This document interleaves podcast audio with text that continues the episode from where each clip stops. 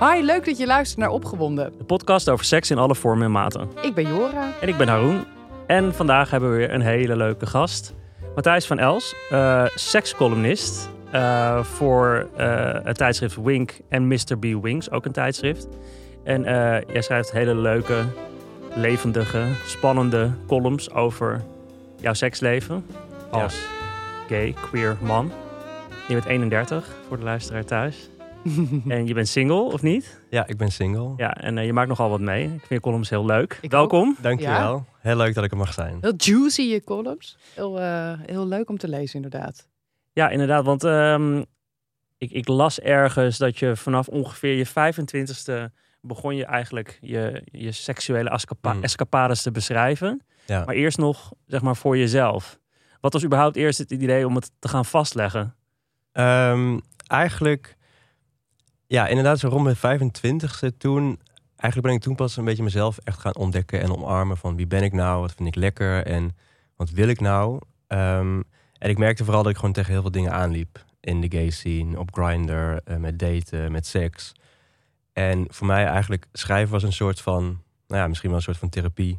Om daar, daarmee om te gaan. Um, dus ik ben dat gewoon gaan opschrijven voor mezelf in eerste instantie. Uh, wat je zei. En naarmate ik met steeds meer mensen sprak erover, toen kreeg ik heel veel reactie terug van, oh dat heb ik ook, of oh dat herken ik. En weet je, dat soort reacties. En toen dacht ik, hmm, misschien zit hier iets, of misschien kan ik hier iets meer mee. En toen ben ik het gewoon, ja, eigenlijk op mijn eigen blog gaan plaatsen. Niemand hoefde dat te lezen, dacht ik. Ik dacht van, ja, het staat gewoon ergens online. Mensen kunnen het misschien vinden, hoeft niet. Maar het werd wel gevonden en dat, ja, zo is dat een beetje gaan rollen. En toen kreeg ik nog meer van de reacties. En toen dacht ik echt van, oh ja, ik ben wel met iets goeds bezig. Wat kwam jij tegen eigenlijk, waardoor je dacht, ik moet hierover gaan schrijven? Ja, echt van alles. Maar ook van hele leuke dingen tot hele rare dates, grinder dates. Dat, je, dat ik echt dacht, wat de fuck is hier net gebeurd? Wat dan bijvoorbeeld? Um, nou, dat ik met, um, het eerste wat ik, wat ik me nu even kan herinneren, is dat ik, ik had een grinder date met iemand, een seksdate. En hij kwam binnen hij was helemaal high. Hij had allemaal zin in rare dingen. Hij ging van de hak op de tak tijdens de seks. Ehm, hij liet me zijn favoriete muziek horen terwijl dat we bezig waren met elkaar. Hij was chips aan het eten. Um, sexy? Ja, het was heel sexy. En ook tijdens, tijdens de seks ging hij af en toe van die chips. Het was kroephoek trouwens. Ging hij kroephoek ging hij eten. Oké. Ehm, dus dat ik daar achteraf dacht, wat is hier gebeurd? Tot uh, ja, dates in hotelkamers met toeristen. Um, die van alles van mij vroegen. Dus dat zijn hele leuke, het waren hele leuke, gekke dingen die je gewoon met vrienden deelt in de kroeg of op feestjes. Maar ook wel de, ik kwam ook wel de, de, de, ja, de onzekere dingen tegen over wat, met mijn lichaamsbeharing. Of ik, ik had heel veel moeite met mijn vrouwelijkheid en hoe ga ik daarmee om. Dus een beetje van die beide kanten, dat, dat ervaarde ik wel. Dat gaan we ook allemaal ontleden, want je schrijft over heel veel spannende dingen, tot aan uh, kinks en fetishes toe. En uh, daar gaan we het zeker ook over hebben. Leuk. Maar inderdaad, uh, ja, voor de mensen die niet, niet weten, jouw columns bij Wink zitten ook allemaal hele mooie foto's bij. Je hebt dus volgens mij één of meerdere fotoshoots gedaan, waarin je ja. ook vrij schaars gekleed in heel mooi neonlicht, uh, uh, allerlei dingen uit beeld een beetje. Je gaat er heel uh, glimmen. Ja, nou ja, maar, weet, ja, de, maar lijkt me wel spannend om daar gewoon überhaupt mee te beginnen. Dat je het echt met de hele wereld gaat delen en dat iedereen dat ja. ook kan lezen. Juist omdat het zulke intieme persoonlijke ervaringen zijn die inderdaad in, in afgesloten kamertjes gebeuren. En nu kan iedereen erover lezen. Ja. Ja, ik, ik vond en ik vind het nog steeds soms echt doodeng. En ik vind het ook spannend om hier te zitten. In die zin, het is gewoon, het is, het is soms zo'n beladen onderwerp, of ook soms gênant. Of, um, dus in het begin vond ik dat doodeng, ja, ook met die foto's erbij. Maar ja, ik, ik wil dat gewoon. Ik wil daar, ik, ik voel gewoon een soort van in mijn lichaam, ik wil daarover praten of in dit geval schrijven. Want hoe lang ben je nu bezig met de columns? Uh, met Wink denk ik drie jaar. Oh ja, dat is al een tijdje. Ja. En ik las ook dat je familie je columns leest. ja, daar ben ik ook benieuwd naar. Want bijvoorbeeld bij ons, bij mij, mijn moeder luistert echt niet hoor. Mijn vader. Ik heb mijn moeder gezegd dat ze niet mag luisteren. Nee, ik ook. Maar dan gaan uh, vriendinnen ja. van mijn moeder gaan dan wel luisteren. En dan ja, ja weet zij. Het lijkt mij mega dingen... gênant als mijn moeder ja. dit, dit, dit, was luisteren. En jij gaat soms nog qua expliciteit uh, een stapje verder. Ja, dat is ook wel een dingetje inderdaad. Of een dingetje. Het is dat, dat jullie het nu weer zeggen dat ik denk, oh ja, dat kunnen ze lezen. Want soms vergeet ik dat gewoon. Dat vind ik het lekkere aan schrijven. Want ik schrijf het in mijn eigen wereld, in mijn eigen bubbel. En dat lever ik in bij mijn eindredacteur. En dan een tijdje later gaat het online. Maar dan, ik ben er nooit bij als mensen het lezen.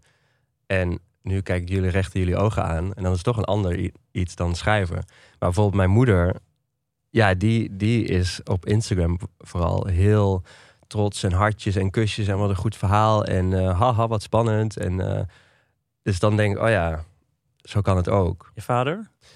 Uh, mijn vader iets minder. Of nee, die is minder um, uitgesproken in de reacties en met emojis. Dat doet mijn vader niet. Maar die appt mij wel eens uh, gewoon privé. En heeft hij wel eens een appje gestuurd van dat hij het gelezen had. En dat hij het wel ja, toch moeilijk vindt omdat ik zijn zoon ben. Maar dat hij, dat hij wel trots is. En uh, dat als het iemand anders was geweest, dan had hij er heel anders naar gekeken. Maar dat ik goed bezig ben. Ah. Dus dat, ja. ja.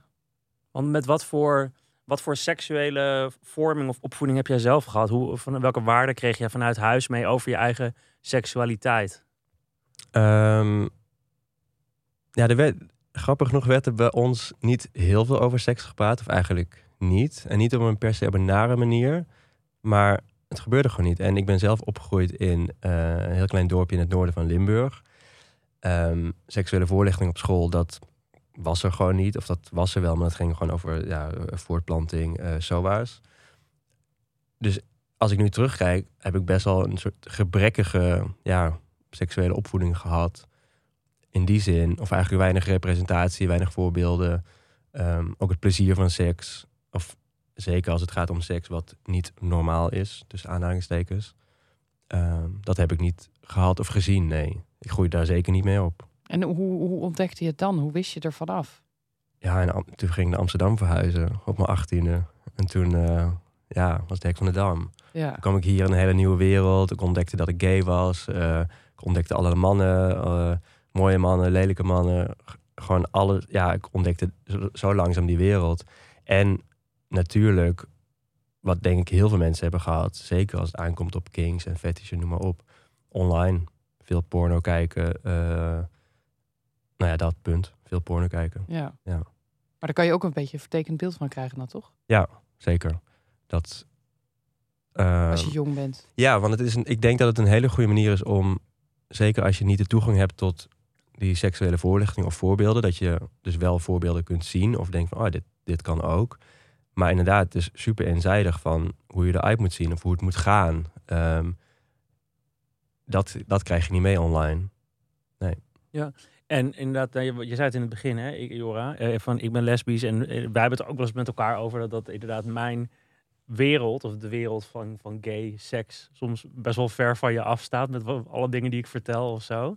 En ik vroeg me dan af wel, Matthijs, ook omdat je er veel over schrijft, wat, wat, wat vind jij zelf ja, mooi of bijzonder aan het seksleven van met name queer mannen? Wat, of wat verbaas je daar nog steeds over? Um, het mooiste vind ik dat alle opties open liggen. Er is niet zo'n, in mijn beleving, dat het heteronormatieve beeld is er nog steeds, ook binnen de queer scene. Maar het ligt zo open van hoe je, welke rollen je hebt in de slaapkamer qua hele top, bottom, versa, noem maar op. Het ligt niet vast van de man doet dit bij de vrouw of andersom. Dat vind ik het mooiste aan queer seks. Dat er zoveel mogelijkheden zijn. En dat je dat ook, als het goed is, samen kunt bespreken. Dat er veel meer seksuele vrijheid is. En waar ik dan soms inderdaad nog van sta te kijken, is de, weer het oordeel binnen de community. Dus hoe queer mannen of homomannen naar andere homomannen kijken. Bijvoorbeeld, uh, ja, hoe homomannen kijken naar de fetish scene als ze zelf niet een fetish of een kink hebben. Dat er toch een soort van, ja, neergekeken is misschien niet het goede woord, maar er wordt wel veel geoordeeld, ja. Oh, hoe, hoe merk je dat dan? Wat voor dingen hoor je daar dan over? Um, reacties online. Of uh, alleen al ik heb één keer, dat was wel een tijdje geleden trouwens, maar uh, toen had de Lomo, die had nog de Juicy Weekends op Instagram. Mm Oh ja. Um, daar, heb ik toen aan, dat heb ik toen ook gedaan, een weekend. Hartstikke leuk. En toen had ik ook in zo'n zo'n vraag beantwoord van, nou, wat zijn je kings of fetishes? En toen had ik daar onder andere uh, uh, Plasex opgeschreven. En ik kreeg meteen zo'n reacties van eel en oh, waarom moet je dat dan zeggen? En dat je denkt, ja, maar maakt het, laat, laat me nou gewoon of zo. ik weet niet, daar, daar merk ik het wel een beetje aan. En op dingen als Grindr. Maar is het dan niet ook een angst, zeg maar, vanuit de scene zelf? Zo van, dat is, dat is dan het enige wat er naar buiten komt. En dan komt er weer een vooroordeel over, uh, over gay seks, bijvoorbeeld. Zeker, dat kan ook, ja. ja. Absoluut. Maar ja, dan toch denk ik, ja, waar die reactie, dat zegt meer over die persoon dan in dit geval over mij. Ja. Ja. Dat kan ik nu zeggen. Toen dacht ik dat niet, maar... Nee, kon je daar, kan, je, kan je daar heel onzeker van worden? Van ja, ik werd er wel onzeker van, ja. Ja, dat merk ik nu ook nog hoor. Van reacties op columns en Facebook ben ik vanaf gegaan. Of daar kijk ik ook echt niet meer op. Omdat hm. de reacties daar zijn gewoon echt troep. Maar gewoon echt, echt gewoon nare berichten op, op basis van wat je schrijft, toch? Uh, niet, ja, soms inhoudelijk inderdaad. Maar ook gewoon over het algemeen. De openheid over seks. Of... Uh, Ehm, eh, dat ik uh, hulp zoek ehm, bij seks of een therapie zit. Mensen vinden dat dan onzin en een beetje dat soort reacties. Dan, ja, ik word daar wel onzeker van. Of daar kan ik onzeker van worden. Ja, maar het is wel interessant. Ik heb ook, uh, ik denk dat de meeste mensen wel of in ieder geval bepaalde kinks hebben. Misschien even goed om uit te leggen wat het verschil tussen een kink en een fetish. Ja, ja wil wel weten. Dat is een hele goede vraag. Ik heb erover nagedacht op weg hier naartoe. Want ik wil, meteen, ik wil ook meteen zeggen, zeg maar, ik ben niet per se een expert in mhm. Nee, wij ook niet, maar we, hebben het er gewoon over. Wat ik heb begrepen, want het wordt inderdaad in, in, de, in de volksmond wordt het gewoon door elkaar gebruikt, ja. kinks en fetishes. Wat ik heb begrepen is dat een kink is iets een soort aanvullends tijdens de seks. Je hebt het niet per se nodig mhm. om uh, plezier te hebben. En een fetish zou dat wel zijn. Dat een ja. fetish eigenlijk een voorwaarde is om dat seksuele genot te ervaren. Ja, dat je ook iemand echt daarop uitzoekt, zeg maar. Dat met dezelfde fetish, dat je dat kan delen. Ja, dat denk ik, ja. ja. En een kink is meer iets wat erbij kan komen. Het is niet dat... Noodzakelijk. Niet, ja, niet dat je elke keer helemaal ondergeplast moet worden om klaar te kunnen komen. Nee. Oh ja, goeie. Nou, dat vind ik wel goed uitgelegd. Je, je, je, je, in elke column ga je vaak wel op een bepaalde kink of fetish in. Wat, wat zijn voor jou de belangrijkste kinks of misschien zelfs fetishes? Nou, op dit moment... Uh, want ik ben eigenlijk... Ik ben nog steeds bezig met ontdekken en de hele wereld verkennen. En dat is misschien een beetje de essentie van wat ik doe, of uh, qua schrijven. Maar de de kings die ik heb omarmd op dit moment zijn eigenlijk voeten, oksels, plasseks en oh, spuug. Ik vind spuug heel geil. Ja, vertel even, omschrijf even hoe dat dan gaat. Nou, ik kan. Johan gaat er even. Ja, ik Johan even... leunt even achterover. Nee, maar ik heb ook die columns van jou gelezen. Ik zit ook, ja, heel eerlijk, ik zit ook te smullen. Ja, ja nou ja, ja. dus bijvoorbeeld in dit geval bij, als ik het over spuug heb, dan heb ik het eigenlijk over zoenen, want ik kan ook ik kan ook heel lief zoenen en gewoon heel teder en gewoon cute en helemaal zo. Nou, ja. doe even voor met Haroon. Nee. Laten we uh, kijken. Ik wil gaan meekijken. Don't have to ask me twice. en um, ik ben helemaal de draad kwijt. maar soms dan ja, voor, ja. hou ik er ook gewoon van om ordinair lekker echte tongen met heel veel spugen, met heel veel tong. En ik kan er ook van genieten ik ga ook meteen zo kijken. Als ik zeg maar, als ik zeg maar, ja, als iemand zo in, in mijn gezicht spuugt. Ah. Dat heeft iets vernederends of iets, ja, ja. iets ik ga er helemaal rode wang van. Nee, maar even, hoe gaat dat? Want wat geef je dat dan aan van? Of, of gaat dat spontaan? Of nou, weet diegene daarvan? Nee, toen ik het ontdekte, dat ging. Ik had het echt niet aangegeven, want ik wist niet. Maar dat was. Ik ontmoette iemand en ik nam hem mee naar mijn hotelkamer. Was dit? Was op vakantie. En hij deed dat gewoon dat is een ander verhaal qua uh, toestemming vragen, maar goed. Ehm, ik vond het heel opwindend. En toen dacht ik, oh, dat kan dus ook. En ook met, ja, met zoenen weet ik niet. Dat heb ik gewoon ontdekt. Dat je gewoon, je hoeft niet per se, ja, je kunt ook niet netjes zoenen, zeg mhm. maar. Als, de ander dat, als je dat allebei lekker vindt, dan kan dat heel opwindend zijn. En bij plasseks dan, ben je dan ook graag de ontvangende partij? Ja.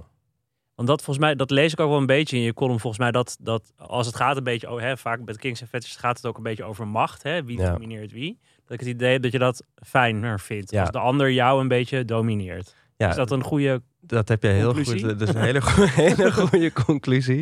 Ik heb er niks aan toe te voegen. Nee, dat is wel echt zo. Die kant ben ik ook wel echt aan het ontdekken met um, uh, zeg maar dominant zijn en submissive. En daar zit ik echt, daar ben ik gewoon nu mee bezig. Maar ik merk wel inderdaad is wel een soort rode draad. Van ik vind het wel lekker om ja, gebruikt, vernederd te worden of zo. Niet alleen maar dat, maar. En heb je daar een verklaring voor? Nu komt de psycholoog, komt de psycholoog even. Nee, um, nee, ik heb hier geen verklaring voor. Mijn therapeut waarschijnlijk wel, maar dat hoor je de volgende keer dan wel. Dat, ja, precies. Uh, maar wel grappig, want je zegt eigenlijk, eh, in het begin zei je zo van ja, uh, seks is eigenlijk tussen gelijk, hoe ja, gelijk geslacht eh, vaak, vaak ook gelijkwaardig in die zin of hè. Maar jij vindt het dan wel weer fijn om eh, gedomineerd te worden. Ja, maar wel op een... De, Respectvolle manier. ja, er is wel nog een, een, een, een open... dat- Daar, daar zit ook communicatie aan vooraf natuurlijk. Van, eh, dat gebeurt niet zomaar. Er moet ook vertrouwen zijn en gewoon een goed gevoel bij elkaar. En als er wederzijds respect is, dan kan het alsnog inderdaad zo die machtsverhouding hebben, maar dat het toch gelijkwaardig is als gewoon als mens. Of als, ja, hoe legt het uit? Ja, maar het is ook ik denk een beetje een misvat dat, om te denken dat omdat je hetzelfde gender hebt, bijvoorbeeld twee mannen of bijvoorbeeld twee vrouwen, dat, dat, je- dat je daardoor helemaal al gelijk aan elkaar bent. Of zo. Ja, nee, tuurlijk. Dat of ik gelijk wel, ja. aan elkaar Ja. gewaagd bent. Ja. Terwijl ik denk de meeste mensen hebben vaak in het contact met anderen, is er vaak een soort van natuurlijk balans waarin de een Ja. iets dominanter is en de Mhm. ander iets meer onderdanig. En ik heb dat ook, maar dat verschilt ook soms per persoon. Ja. Weet Ja. je wel? Dus ik kan bij sommige jongens veel dominanter zijn en bij andere mannen dat voel ik me in één keer een, eh, een klein schoolmeisje. Maar Weet je? waar, waar ligt dat dan aan? Dan ben ik wel heel benieuwd. Ja, dat, heeft, dat, wisselt dat is toch ook een, dat is dan toch ook heeft toch wel, ja, het begint vaak een beetje met uiterlijk. Dus dat je denkt Mhm. van, oh, iemand is bijvoorbeeld langer g- of groter, sterker dan ik, dan ga ik al iets meer in die onderdanige rol. Ja. Eh, maar inderdaad ook gewoon karakter of zo. Sommige mensen stralen dat gewoon meer uit, weet je wel. En, ehm, maar, maar jij voelt je eigenlijk prettiger, dus eigenlijk inderdaad bij die iets meer eh, submissive role. Ja, tot nu toe wel. Maar ik ben dus ook de andere kant een beetje aan het ontdekken van... Heb ik dat in mij? Of, Ja. Want ik ben ook in die zin... Ik ben een beetje automatisch ook in die rol ge- gekropen. In de zin van... Ja, ik was gewoon... Ik ben nooit een hele gespierde, stoere vent geweest of zo. Dus ik, ik weet niet, ik ging automatisch een beetje in die... Oh, laat me zien hoe ik het moet doen. Mhm. Wat misschien wel leuk is om, om die andere kant van jou misschien een beetje te laten zien, is eh, je had een column geschreven over een ontmoeting met een voetenfetischist. Ja. Waarin hij eigenlijk veel meer aan, aan jouw voeten lag. Ram, pam, psh. Mooi. Ehm, maar dat, dat, dat, eh, ik sloeg daar wel op aan, omdat ehm, ik, gek genoeg via Facebook Messenger, is dat vooral heel, best wel vaak verzoeken krijg van, nou, vaak, met enige regelmaat van, mag ik een foto van je voeten zien? Of inderdaad, mag ik eh, gebruikte sokken van je hebben? Of mag ik inderdaad een keer je voeten masseren? En ik ging daar op in van, ik zei, nou, dat, dat, dat, dat wilden ze dan zelfs voor, voor betalen, zeg Ja. maar. Ik, wil vond het- of geld mee verdienen hoor. Ja, precies. En ik, ik heb het ook wel eens gezien bij van die fitness-influencers op TikTok. Die dan inderdaad gebruikte sokken opsturen in een vacuümdichte verpakking. Ja. Weet je wel, en daar geld mee verdienen. Volgens mij staat een enorme scene, of niet? Ja. Eh, Only socks. Only socks. Only socks. En je hebt inderdaad, ik heb hier zeker wel eens over nagedacht. Van zal ik dat ook eens doen? En je hebt inderdaad zoiets als Feedfinder. Je hebt dat soort platformen. Ik ben er nooit echt helemaal ingedoken. Maar ik weet wel, die column die ik toen inderdaad had geschreven. De reacties toen, die ik toen kreeg, dat was echt. Misschien was dat wel een van de. eh, een, een van de columns waar ik de meeste reacties op heb gehad. Privé-reacties. Zou je een stukje willen voorlezen voordat we erover doorpraten? Ja. Gewoon om een beeld te krijgen van eigenlijk hoe die nou ja, aanbidding van voeten eigenlijk in zijn werk gaat. Hij biedt me een glaasje water aan. We voeren het gebruikelijke beleefdheidsgesprekje en dan beginnen we. Maar niet op de manier die ik voor ogen had. Hij vraagt me plaats te nemen op zijn grote hoekbank, want hoewel mijn voeten niet vies genoeg zijn tussen aanhalingstekens, wil hij ze toch een kans geven. Ik twijfel. Maar hij weet me te overtuigen door te zeggen dat ik ondertussen gewoon kan chillen en met zijn Nintendo mag spelen. Mhm. Onder het mom van nieuwe ervaringen opdoen, stem ik in en neem plaats op de bank. Hij gaat op zijn knieën en we beginnen tegelijkertijd met spelen. Met zijn tanden maakt hij mijn vetus los. Hij ruikt aan mijn schoenen, maar geeft geen kick. Vervolgens trekt hij heel langzaam mijn schoenen uit. Zodra een van mijn voeten de schoen verlaat, duikt hij er met zijn neus bovenop. Er mag duidelijk geen vleugje zweetlucht verloren gaan. Ik ram ondertussen wat op de knoppen van de controller, maar snap er bar weinig van. Ik ben veel dingen, maar een gamer is er daar niet één van. Ik heb werkelijk geen idee wat ik aan het doen ben. Niet in het spel, noch tijdens deze date. Terwijl mijn avatar duizend doden sterft, probeert mijn date het stinkende deel van mijn schone voeten te vinden. Ik besluit om te schakelen naar Netflix en begin aan een willekeurige aflevering van Friends. Vermaak waarbij ik niet na hoef te denken. Mijn date is inmiddels bij mijn sokken aanbeland, maar ook die moeten op een gegeven moment uit. Daar lig ik dan, met mijn voeten ontbloot en voor de rest al mijn kleren nog aan. Mijn date aarzelt geen moment en begint aan het hoofdgerecht. Zijn ademhaling wordt heviger, hij kreunt zachtjes en aan zijn dichtslaande ogen zie ik dat hij geniet. Hij zegt hoe goed mijn voeten ruiken, maar goed betekent hier vies en bezweet. Hij is blij, ik voel me een beetje beledigd. Blijkbaar ben ik minder schoon dan ik denk. Ik voel me ongemakkelijk, maar laat hem zijn gang gaan. Hij vindt het geil en daardoor raak ik weer opgewonden. Hij geniet van mijn lichaam en dat voelt als een compliment. Hygiëne doet er nu even niet toe. Ik ben geen dominant persoon en toch voelt het ineens alsof ik alle touwtjes in handen heb. Ik kijk tv alsof ik een lange werkdag achter de rug heb en laat me door hem verwennen.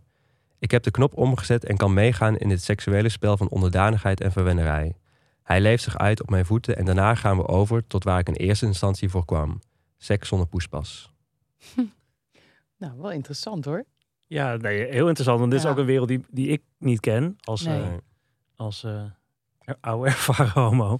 Maar, eh, maar, maar, maar eh, ja, er, heel veel dingen gebeuren hier eigenlijk. Hè. Het is inderdaad ook weer dat dat spel van nou, wie aanbidt wie, wie is dominant. Hier ben jij degene met de touwtjes in handen. Maar ook wat er heel erg doorheen zijpelt, is dat, dat, dat zelfbewustzijn over hygiëne eigenlijk. En dat zie ik ja. ook in meerdere columns van ja, je terug, hè, waarin je ja. Hè, eh, bewust bent bijvoorbeeld van je eigen Ja. zweetlucht. Of inderdaad hè, eh, graag onder de douche seks hebt, dan lekker, ook, Ja. ook lekker schoon is. Is, is dat een... We hebben een goed voorwerk gedaan. ja, ja, ja. Eh, nee, ik vind het leuk om even een beetje in je te spitten. Ja, ook over trouwens sperma. Wat noemen die het nou? Je cult, cu- culinaire, Teleurstelling. culinaire teleurstelling. Ja. Ik denk dat het een culinaire teleurstelling is als iemand je Ja, ik ben- sperma proeft. Ja, ja, ik ben daar toch wel mee bezig inderdaad. En dat is misschien een van mijn, ehm, mijn issues. Van, ik, ben dan, ik ben dan toch bang wat mensen vinden. Of inderdaad, stel ik, ik ruik naar zweet of ik ben te behaard. Of ehm, nou, noem, het- noem het maar op.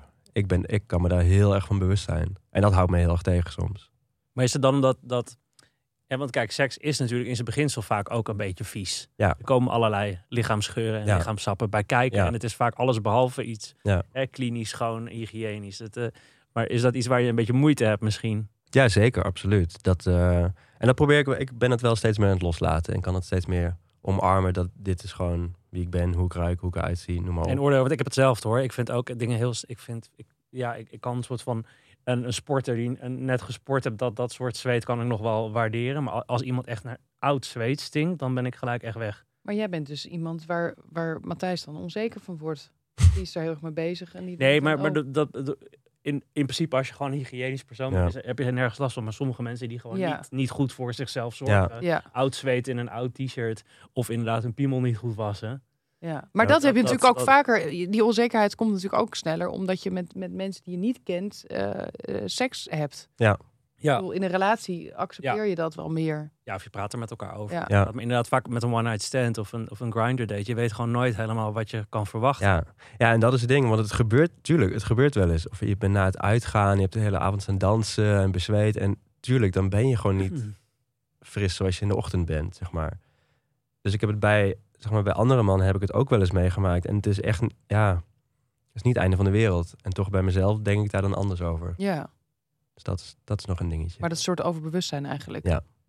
Ja, want heel even nog hoor, want ik moet toch even aan jullie vragen. Want ik las natuurlijk die column over, over sperma. Ehm, nou ja, dat is. ik heb het nooit erv- ervaren. Want je even uitleggen wat er in de Nou, column oké, werd in de column bespreekt Matthijs eigenlijk over dat hij eh, bezig is met van ja, hoe, hoe, proeft, hoe proeft mijn zaad eigenlijk? Hè? Van ja, Ja. dat, is, dat het misschien wel niet lekker is. Of eh, Ja. eh, afhankelijk van je dieet, wat je eet, dat het weer anders proeft. Ehm, en dat je het ongemakkelijk vindt, toch? Dat, dat, dat je Ja, eh, om, om klaar te komen in iemands Ja. mond. eh, Onzeker of iedereen daar wel op zit te wachten en zo. En dat je dan opeens een hele positieve ervaring hebt, omdat iemand zegt dat het heel zoet is en Ja. heel lekker. Ehm, maar je je beschrijft ook dat je, dat je zegt van ja, er is geen man die, die nooit zijn eigen sperma een keer heeft geproefd, ongeveer, zeg je. Dus, dus dat was voor mij, ik wist dat niet. Dat Hè, denk ik, ik denk dat elke man, ook elke hetero man dat wel een keer Ja. uit nieuwsgierigheid even, ja, ik Ja, hoor dus in, even van, heb geproefd. van heteromannen, heb, ik heb van een paar heteromannen gehoord dat, het dan, dat ze dat niet hebben gedaan. Of dat dan Oh, echt al mijn is. vrienden wel. Ja, ik denk dat dus ook. Ja, Maar nou, niet al mijn vrienden. voor Dan krijg ik weer een boze bericht van een paar vrienden luisteren. niet, Ja, maar ja. veel vrienden die hebben dat wel ge- toegegeven. Ja. ja, ik denk het ook, maar... Nou ja, het is meer, en dat is echt zo wel van. ehm, toen ik nog hetero was, ik was ooit hetero, Hm. was er altijd wel de tendens van je slikt gewoon dat zaad. Ja. En als vrouw mag je dat ook niet vies vinden. Terwijl ik echt ook genoeg ja, vrouwen ken die daar echt gewoon best wel voor moesten kokhalzen. Of, of dan deden alsof ze door gingen slikken of snel naar het wc gingen om het uit te spugen. En dat werd voor mij zo'n horrorbeeld. dat ik überhaupt Ja. voor het klaarkomen dan al, eh, al, al, al weg was eigenlijk. Nou ja, of mijn mond terugtrok. Maar eh, als, ik, als ik mannen ging pijpen. Eh, maar de, dus ik, ik vind dat wel grappig om te lezen dan. Van, oh, wacht eens even. Mannen zijn daar zelf soms misschien niet altijd even eerlijk over. Hè? Dus, dus jij beschrijft eigenlijk Hm. waar ik behoefte aan heb. Namelijk een man die zegt... Ik vind, ik, vind dat, ik vind dat zelf ook moeilijk. Of ik vind het ook heftig als, als ik eh, in iemands mond klaarkom. En onzeker ben ik over hoe dat proeft. En ik vind het zelf ook niet altijd even lekker. Ja, maar dat verschilt dus ook weer per per persoon. Er zijn Ja. um, ook eh, onder gay mannen zijn er mannen die, die, dat, die misschien de sper- sperma wel leuk of lekker vinden. En mannen die daar Ja. helemaal niks van Ja. moeten hebben. Ja, en ik vind het dus inderdaad heel... Mij verschilt het ook een beetje per dag. Ja, of, je er, of je er zin in hebt. Ja, hoe je wakker bent vandaag. Ja. Eh, ja nog, even, want even, nog even heel veel terug naar de voeten. Ja. Want, ik, was, want dat, ik heb het idee dat dat wel een van de grotere of bekendere eigenlijk eh eh fetish is het dan misschien meer? Of, Ja, dat weet ik dus in ja, dat is ook weer zo lastig hè? Ja, van in, nou ja, afhankelijk, nou, in ieder geval een, een fascinatie of een erotische fascinatie van veel Ja. mensen. Van alle kinks en fetishes waar jij je in hebt verdiept, wat zijn een beetje de, de grootste of de meest populaire kinks en fetishes en hoe verklaar je die populariteit? Oh, eh, nou ja, inderdaad sowieso de voeten wel.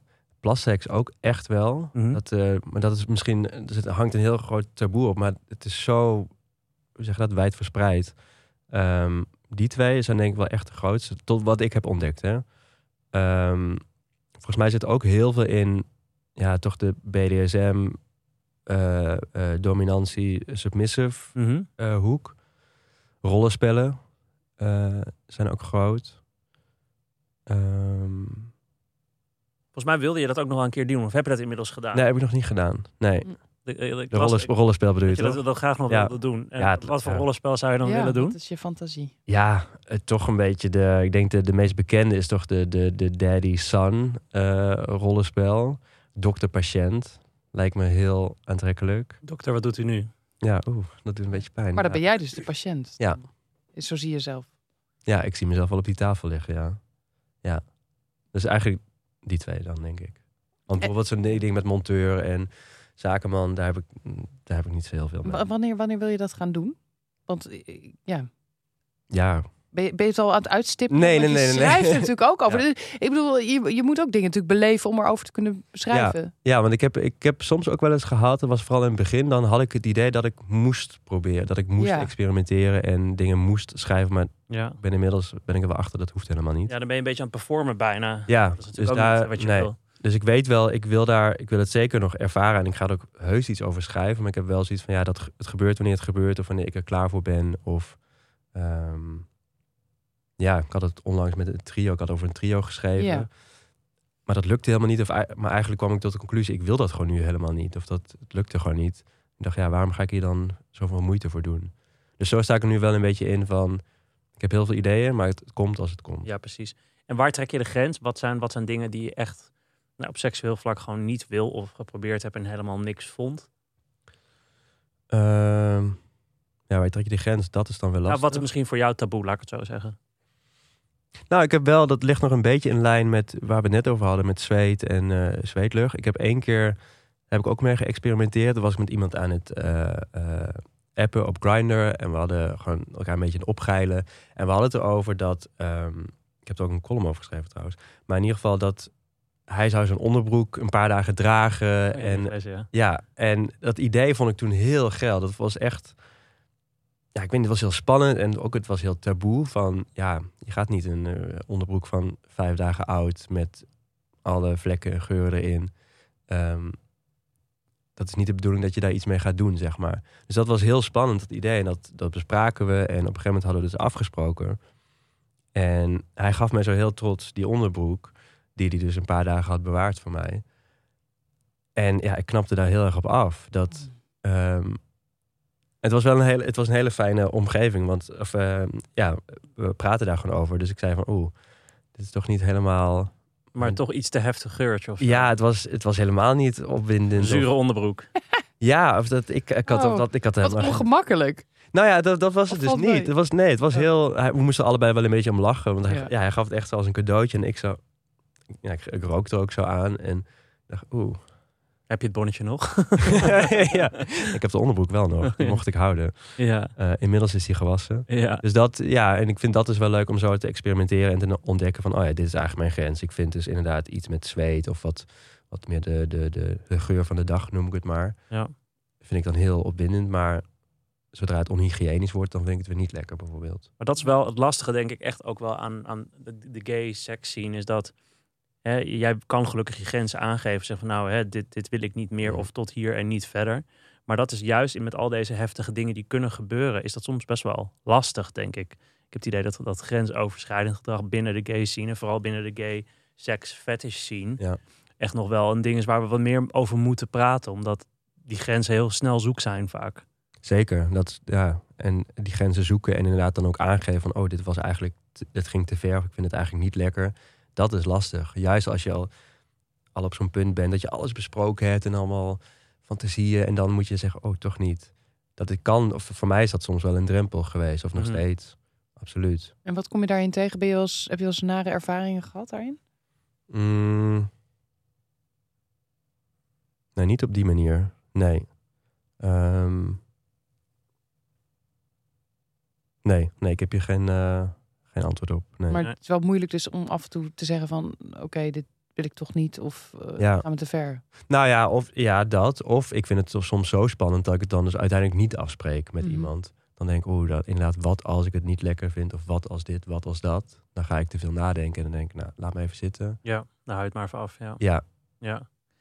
Even iets anders, want je schrijft in je columns eigenlijk heel, heel gelukkig heel vaak over de leuke dingen, de leuke Ja. ontmoetingen die je hebt en ook ehm, wat je eigenlijk allemaal daarvan leert en hoe het jou eh, eh, op seksueel vlak eh, zelfverzekerder maakt misschien. Ja. Iets waar je heel eerlijk en open over hebt geschreven is dat je kampt met een pornoverslaving. Ja. en, en, en daar op een gegeven moment ook hulp voor bent gaan zoeken. Misschien voor de mensen die, die, dat dus niet hebben gelezen, misschien. Ja, hoe, hoe liep dat voor jou uit de hand eigenlijk? Ehm, ja, dat is lastig om antwoord op te geven, want er is niet één moment waarop het uit de hand loopt. Dat, dat weet ik nu inmiddels. Ik zit denk ik nou, iets meer dan een jaar nu in eh, therapie en ik leer heel veel over mezelf en over die verslaving. Ehm, en dat is het lastige aan porno, want het is eigenlijk een, een, een, gedragsverslaving. Het is geen middel wat je tot je neemt. Je kunt niet zeggen, oh, ik heb dan een biertje gedronken, toen ging het mis. En het is best wel normaal om op te groeien met porno of porno te Mhm. kijken. Ja. En, ehm, en het, het is een glijdende schaal. Waar gaat het mis? Geen idee. Maar hoe uitte die verslaving zich bij jou? Door ste gewoon steeds meer, steeds langer, of steeds meer kijken, langer kijken. ehm, en niet meer kijken vanwege het plezier, maar om iets op te vullen. Dat weet ik nu, dat wist ik toen niet. Maar om een soort leegte op te vullen, of, of onzekerheid, of, of stress, of van alles wat je kan bedenken. Eigenlijk kun je het gewoon vervangen door een alcoholverslaving of een Ja, roken. Ja. Ja. Ehm, en het plezier, de, het plezier in seks was helemaal weg, Hmm. ehm, merkte ik. En waarom dan? Ik genoot niet meer van eigenlijk wat er in het echt gebeurde. Dus ik had wel seks, ik had ook relaties en ik heb goede relaties gehad. En, maar ik merkte gewoon langzaam dus dat alles wat er in het echt gebeurde in de slaapkamer, dat, dat was niet meer voldoende. Dat die, die prikkels, dat is het eigenlijk, die prikkels waren niet meer genoeg. Want dat is met porno, je, je rekt het steeds meer op. Je kijkt, of je, er, er is een, treedt een soort verzadiging op in je, in je hersenen qua ehm, ehm, bevrediging. Dus je hebt steeds meer nodig, of steeds extremer, of steeds iets nieuws, een soort nieuwe categorie, nieuwe, nou, noem maar op. Mhm. Ehm, maar dat is niet realistisch. Want dat het is porno, het is niet echt. Het, en dat, in het echte leven gebeurt dat gewoon niet. In, in het echte leven gaan ook dingen mis. Of het is, ehm, ja, het is gewoon wat meer, nou, hoe moet ik het Ja, zeggen? menselijker. Menselijker, ja. Precies, ja. Ja. Stuntel af en toe. Ja. Ja, en dat, dat is misschien nog het belangrijkste om toe te voegen dat door, in mijn geval door porno te kijken, ik kreeg een soort relatie met dat scherm. Met een telefoon of met een laptop. En je bent helemaal niet meer bezig met een mens, een, een, een lichaam. Of, dus je raakt zo, ik raakte zo ver verwijderd van degene naast mij. eh, of onder mij, boven ja, mij. ja. Mhm. Dat een stukje hele intimiteit en fysiek contact, dat was gewoon weg. En, en hoe zorg je er dan nu voor om, dat, eh, om daar anders mee om te gaan? Hoe doe je dat? Ehm, nou, Meteen een goede tip voor mensen die kampen met een eh, verslaving. seksverslaving kan natuurlijk ook. Of porno. Ja, ehm, ik, zit, ik ben er nog steeds mee bezig. Of nog steeds, ik ben er nu mee bezig. eh, qua therapie. ik ben met een seksuoloog aan het praten ook. Ehm, maar eigenlijk wat ik als, wat als ik advies zou moeten geven... is erover praten. Echt praten met nou, iemand die je vertrouwt. Vrienden, familie, whatever. Om gewoon eens te ontdekken van... hebben andere mensen dit ook? Want ik... Ik kwam er pas achter totdat ik iets over had geschreven. Ik had een column over porno geschreven, gewoon niets vermoedend. Ik had gewoon, nou, porno is hartstikke leuk, haha, veel en extreem. Totdat ik dus een reactie kreeg van iemand. En die zei van, oh, heb je dit boek al eens gelezen? Dat is een heel goed boek als aanrader. Lust als last heet het. Mhm. Ehm, ik ben me er op die manier in gaan verdiepen. En ehm, zo gewoon meer te weten te komen over, nou, over die verslaving. En eigenlijk wat voor effect het heeft gehad. Want dat zie je, je ziet het niet. Totdat je het wel ziet. Nee, maar het raakt ons allemaal. Kijk, onze allereerste aflevering Ja. en nog steeds de meest beluisterde aflevering gaat over porno. Mm. En dat was toen we nog alleen maar met elkaar aan het kletsen waren. We hebben eigenlijk gewoon op een hele leuke manier over porno gepraat. Maar eigenlijk helemaal niet zoveel over de keerzijde. Nee. We, we hebben daar ook best wel reacties op gehad. Van ja, maar porno maakt mensen kapot. En het Ja. is, of we nou willen of niet, we worden allemaal door die beelden gevormd. Weet je wel. En in je, hè, van, van een hele jonge leeftijd komt het al gewild of ongewild op je af. Maar wat ik wel interessant vind, ja, want je, je schrijft zo open over seks en je, je benadrukt ook vaak in je columns heel erg over dat het gaat over die menselijke interactie. Ja. Hè? Dat je bijvoorbeeld ook niet van dating apps houdt, maar het liefst gewoon iemand in de kroeg ontmoet. Ja. Uh, dus je zoekt eigenlijk heel erg juist op seks naar connectie en naar intimiteit.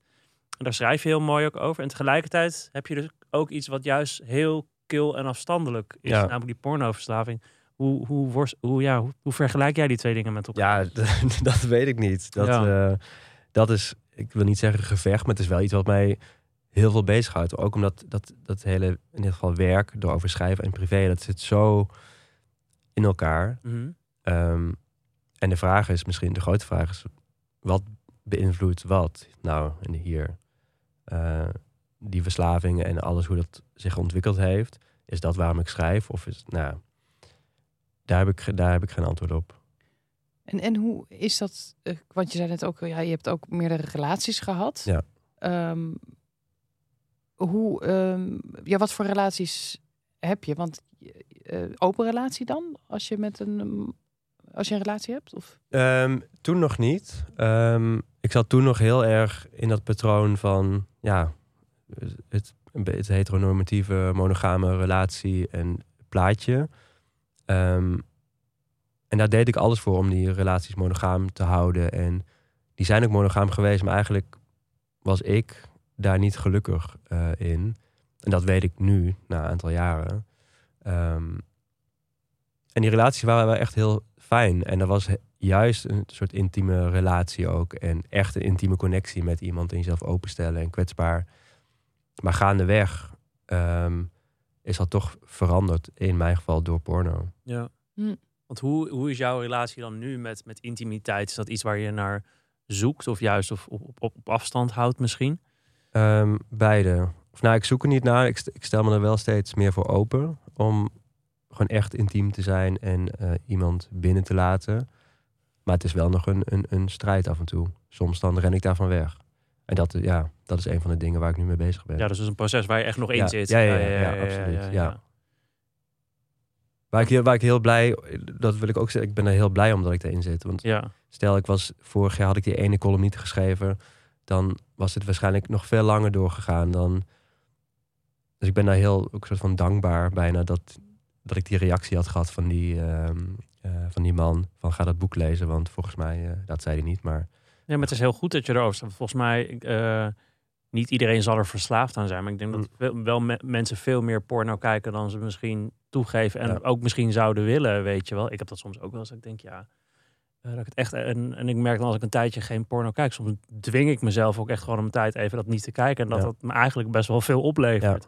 Want je, je gaat je eigen fantasie weer aan het werk zetten. In plaats van seks te consumeren eigenlijk, weet je wel. Ehm, ja, en je eigen waarde stijgt ook als je geen porno kijkt. Ja. Dat, is gewoon zo. ja, dat is natuurlijk alleen maar fake. Alles Ja. is fake. Ja. Ja, want porno is in, in de essentie is porno niet slecht, zeg maar. Dat, daar ben ik van overtuigd. Het Mm. kan echt wel een soort toevoeging zijn aan een seksleven. ja. Qua lust. En maar ja, als je het op de verkeerde manier gebruikt, of om de verkeerde redenen, dat is niet goed. Nee. Ja. Nou ja, en ik kan me voorstellen dat eh, dat het dan ook heftig is als jouw ouders zo'n column lezen daarover. Want ik bedoel, kijk, je schrijft natuurlijk over seks en over kings en fetishes en zo en Mm. al je belevenissen, maar dit gaat dan ook echt over iets, eh, iets heel kwetsbaars. Als je Ja. hè, Je welzijn. dat überhaupt ja. over Ja. toe te geven aan de buitenwereld en dus ook je ouders dan eigenlijk. Hebben zij daar nog een rol in gespeeld in die ondersteuning daarvan? Of Ehm, nou, ja, niet direct in die zin. Ook omdat het heeft ook met familiaire relaties te maken en opvoeding of waar je, op- waar je op bent Mhm. gegroeid. Maar ik heb ze wel meegenomen in het proces, zeg maar. Ik heb niet, vind ik heel dapper trouwens. dank je. Ja. Ja, er zijn maar weinig mensen die daar met hun ouders over zouden kunnen praten. Nou, ja, ik, ik, ik vond dat het moest. Ook juist inderdaad, en dat is misschien soms het moeilijke, dat ik schrijf daarover. Dus dat is best wel, ja, het is openbaar. Dus ik had wel zoiets van, ja, ik, ik wil daar met hun over praten voordat dat gepubliceerd wordt. Of dat een soort van aankondiging bijna van dit gaat er komen. Mhm. Dus ik heb dat toen wel gedaan, ja. Want hoe, hoe kijk je nu een beetje vooruit? Hè? Je zegt, nu drie jaar schrijf je ongeveer die columns. Hè? Ja. Eh, eh, is dat iets wat je wil blijven doen? De, op deze manier over seks schrijven? En, en hoe... Hè, ja, inderdaad, het, het gaat inderdaad tussen, steeds ook tussen werk en privé. Dus eh, nu je ook in dit proces zit, Ja. hoe kijk je daar een beetje naar vooruit? Ehm, ja, ik wilde wel over, ik wil er zeker over blijven schrijven, maar misschien op een andere manier. Wat meer, want nu gaat het heel erg vanuit mijn ervaringen eh, en anekdotes en dates hier en daar. Maar ik zou het wel groter willen trekken of wat, wat, ja, wat breder in die zin. Ehm, dus wie weet, boeken. Dat, ehm, Moedigen wij aan natuurlijk. Ja. ja, want wat heb je ook een, een, een, activistische inslag daarin? Want, want je zegt eigenlijk van ja, het is ook taboe doorbrekend en belangrijk dat er over wordt gesproken. Het heeft Ja. jou iets opgeleverd, hè? Toen jij de gay scene bijvoorbeeld eh, binnenkwam wandelen, of eh, de queer scene. Ehm, want wij hebben met deze podcast ook wel dat we wel dingen willen doorbreken. Of, Ja. of ook wel de he- heteronormatieve kijk op seks eh, ja, willen verbreden eigenlijk. Hè? De- Ja. Hoe meer erover komt, hoe, hoe, hoe beter eigenlijk Ja. voor, de, voor de eigen, onze eigen zien. Maar ook natuurlijk voor, voor andere mensen. Ja, ik geloof daar wel echt in, ja. Ik wil, ja, ik zou mezelf niet per se in die zin een soort seksactivist willen Nee, noemen. dat klinkt meteen alsof je op de barricade, maar meer van... Nee, wat, zijn, wat, zijn drive. thema's, wat zijn taboes die jij nog zelf graag zou willen doorbreken? Of waar vind je dat wij het met z'n allen wat vaker over zouden moeten hebben? Nou ja, ja, bijvoorbeeld dus wel kinks en fetishes. Want ik vond dat ehm, heel interessant. Ik was een tijdje terug eh, bij een lezing eh, waar jij, Haroon, ook eh, te gast was. Of paneldiscussie met eh, Joy de Lima. En dat vond ik, wat, ik vond het heel interessant wat daar gebeurde. Want het was een super openhartig gesprek over seks en over klaarkomen en, en pijn. En nou, alle, alle onderwerpen was super mooi. En op een gegeven moment kwam er een, een, een vraag vanuit het publiek. Ik weet niet meer de precieze vraag, maar dat ging dus over om hoe je beter of gezonder om kon gaan met kinks en fetishes. Nou, dat, dat werd toen gevraagd, inderdaad, in dit geval aan jou Mhm. en ehm, eh, Joy. En het stopte, zeg maar. Het gesprek stopte daar. En dat is verder geen verwijt of zo. Maar ik vond het heel interessant wat daar gebeurde. Want daar loop ik ook tegenaan van... Ja, we praten allemaal over seks en eh, dat we over schaamte moeten praten en eh, of ongesteld, ongesteld zijn of nou, al die onderwerpen. Maar op een bepaald punt stopt het. Want, en dat zei Joy, dat weet ik nog heel goed, van eh, wat zullen mensen wel niet denken? Hm. Zeg maar als, als zij eh, ineens vertelt over een kink die ze heeft of een, een fetish, dan, oh ja, dan weten mensen dat. Wat zullen mensen wel niet denken? Wat zullen mijn lezers Ja, maar dat heb ik ook. En ik denk dat ik Ja. dat misschien ook op dat moment heel erg voelde. Ja, Eh, en inderdaad, wij maken inderdaad notabene een podcast over seks. En ik, ik sta ook al wel redelijk bekend als een openhartige jongen. Dat zeggen, oh, je bent zo openhartig, je vertelt over alles. Maar dit is ook wel een beetje waar ik de grens trek. Ja. Omdat ik dan, en dat is dan toch een beetje iets wat ik heb geïnternaliseerd. Want ik heb ook bepaalde kinks of, of Ja. dingen die ik interessant vind. Maar daar heb ik dan geen zin om over te praten. Ja. Zelfs nu in deze aflevering denk ik toch, nou, dat is iets wat ik toch voor mezelf hou. En dat is dus niet, ja, nou ja, ik schaam me er dus niet voor dat ik die gevoelens heb. Maar wel dus dat ik heel erg bezig ben met de reacties erop. Omdat Ja. als je dat dus zou zeggen, dat je mensen gelijk denken, oh ja, dat is die dude die dat eh geil vindt. En je wordt Ja, een soort attractie dan ook. ja dat je krijgt meteen een stempel. Ja, Ja. En dat, daar ben ik, nou, niet, ik zal niet zeggen dagelijks, maar ik denk daar wel over na. Van, oh ja, ja. ik schrijf het nu wel, het gaat wel de wereld in. Maar ja, wat zegt dat over mij? Ja, ik vind het dus heel goed dat je het doet. Maar daar Ja. ben jij dus eigenlijk dapperder in. Want ik zou dat, daar trek ik dan voor mezelf ook de grens. En dat vind ik dan ook weer wel weer stom van mezelf. En ook wat jij in het begin eh, van het gesprek een beetje zei, Joa. Dat ik dan soms toch ook bezig ben met van, oh ja, helemaal in deze weer toch wat conservatievere Mhm. tijden. Mensen vinden homo's al vies peuken. Ja. Zo. Eh, dus inderdaad, als ze dan ook nog horen wat we allemaal aan eh Ja, kinks en fetishes hebben, dan dat bevestigt hun beeld. En nou kan ik dat beeld niet ontkrachten. Maar ik merk dan dat er toch bij mij dan die aarzeling zit om daar dan over Ja. te praten.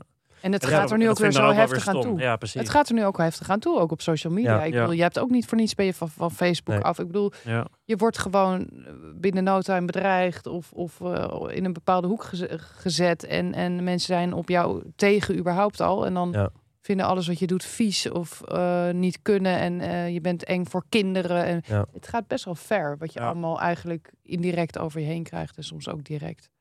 Ja, maar er is natuurlijk ook nog een verschil inderdaad van wat zeg je of wat deel je. Want wat we hier doen, of eigenlijk wat jullie hier doen, dat, dat, daar gaat het om. Zeg maar dat, want jullie hadden deze aflevering ook niet kunnen maken over kings Mhm. en fetish. Maar dat, het feit dat jullie het doen, dat is supergoed. Dat is, dat is belangrijk. ja, en er niet lacherig over doen. Weet Nee. je wel? Dus inderdaad niet mensen die een bepaalde kink of fetish hebben, de- ja, een soort van inderdaad belachelijk maken of uitlachen. Of, of iets wat je dus niet begrijpt, maar raar of vies vinden. Ja.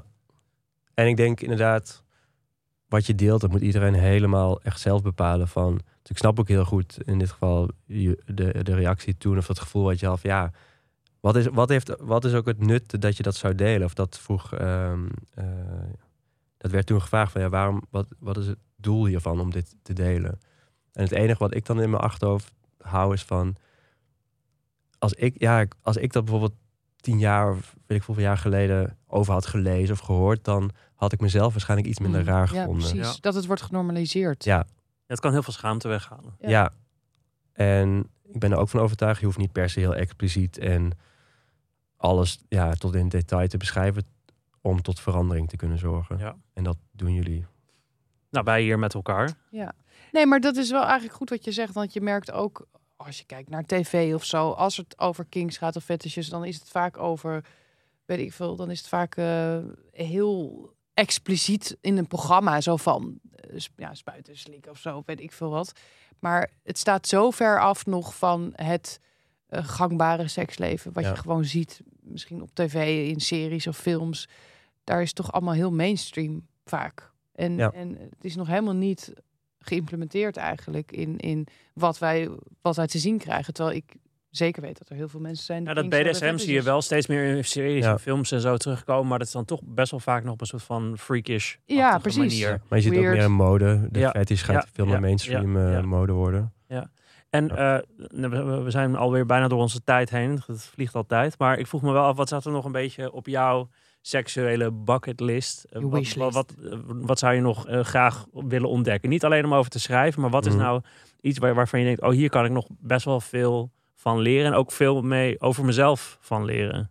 Ik denk heel erg toch de BDSM-hoek. Ehm, en dan denk ik meteen aan het echt overgeven aan iemand anders. Of meerdere mensen. Maar, en dat kan zijn van geblinddoekt, geblinddoekt tot vastgebonden tot... Ik denk dat daar voor mij persoonlijk nog heel veel te, te, te, te behalen is. Maar ik ben ook heel nieuwsgierig naar van hoe werkt dat precies met bondage en SM en... Ja, ik, ik, ik moet er steeds, ik moet er gewoon een beetje van lachen, want ik heb er wel zin in, zeg maar. Omdat, Ja, Maar ik vind dat ook heel eng, want dat is het heel erg over vertrouwen. vertrouwen, controle, macht, eh, kwetsbaar, eh, kwetsbaar opstellen. Ja, dat is wel heel spannend. Maar ik denk dat het wel, dat is echt wel iets waar, waar ik nog meer wil ehm, eh, uitzoeken. En wij moeten nog een keer samen naar Club Church, want daar nodig je er elke keer voor uit. Maar daar, Hoezo jullie samen en ik dan? ja, je, jij mag mee eh, op donderdag. Je Mag je mee? Ja. Avond. Ja, laten we Ja. met z'n drieën gaan. Hartstikke Ja? leuk. Want leuk. Matthijs is daar nog steeds niet geweest. ik ben en, er dus eh, nooit geweest. nee. en ik denk dat het een hele leuke plek is voor jou.